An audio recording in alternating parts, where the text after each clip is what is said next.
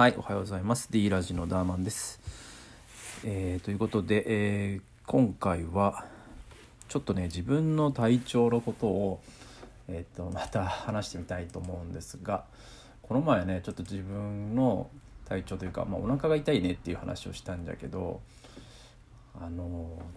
うんまあ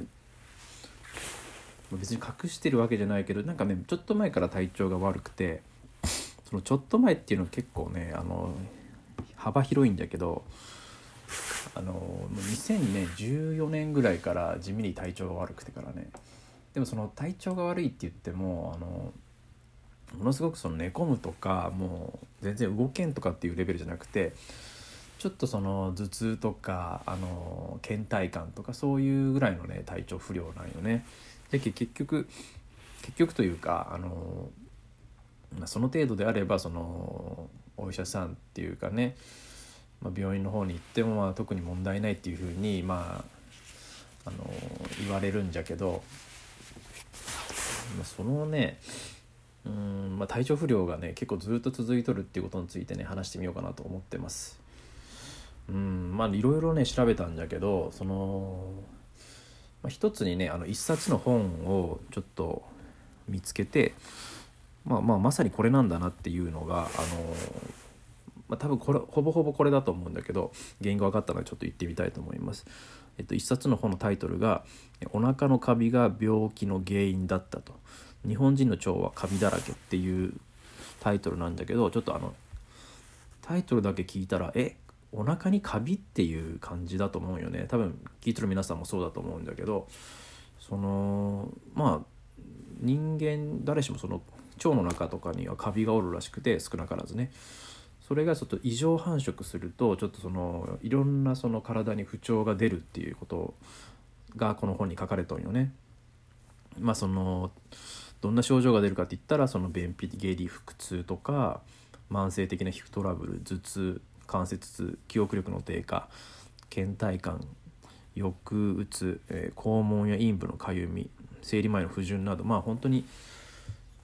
まあ生きとったらあのまあこういう症状が起きたら不快感というか、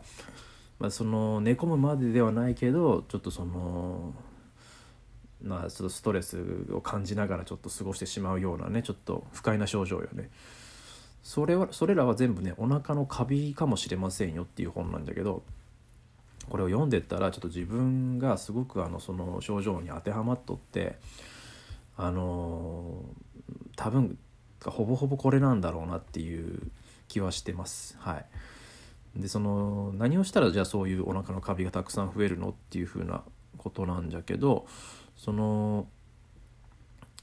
まあ自分の体の症状だけで言えば結構甘いものを取ったりとかそのねおやつというか、まあ、ケーキとかねその、まあ、スイーツとかっていう部類のものを取ったら結構その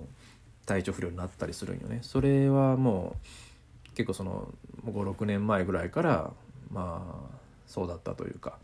多分その自分の仮説じゃけどその今までその20代とか好き勝手食べ過ぎてきてあの、まあ、体がねずっと耐え続けとったんだろうけどその、まあ、30中盤ぐらいでちょっとそれがもうちょっと耐えきれんくなったというか、まあ、体にどんどんどんどんそのそういう耐えきれんくなった症状とかが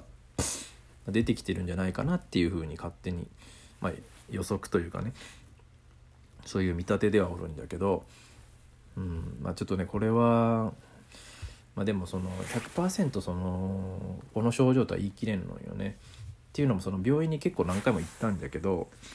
あの全部ねその病院のその検査ではその症状がちょっと、まあ、調べきれないというかその病院の先生とかでも知っとる人がまあごく少数なんよねこのお腹のカビとかっていうその概念。うん、じゃけ